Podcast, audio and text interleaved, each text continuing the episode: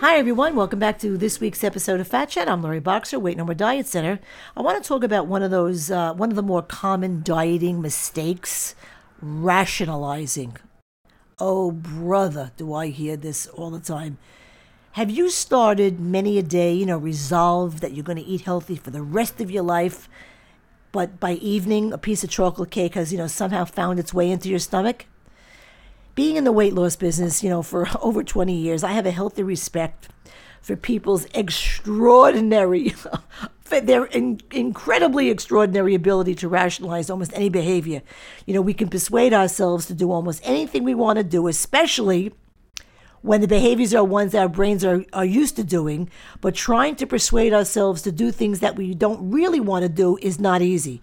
We're very adept at making wonderful and plausible excuses as to why we can't do what we don't want to do. Losing weight through changing what and how much you eat doesn't happen because you rationally decide to lose weight. You have to focus on a change of heart, not a change of mind. You must get in touch with your deepest heartfelt desires. And in fact, your motivation may not be positive. It may stem from a fear of, of getting sick, of being ostracized, or of losing the spark with your partner, whatever it is. Okay, whatever it is, again, it may, it may not be positive.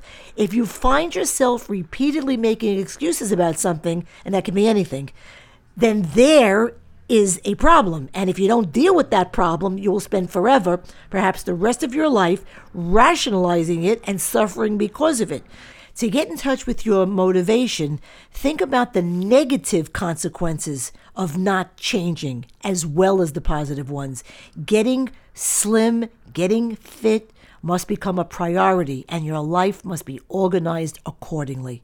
And that's my fat chat for the week. Please visit me at loriboxer.com to read my blogs, listen to podcasts, and get a hell of a ton of information about me, the program, services, fees, uh, and all kinds of other good stuff, uh, as well as follow me on my social sites.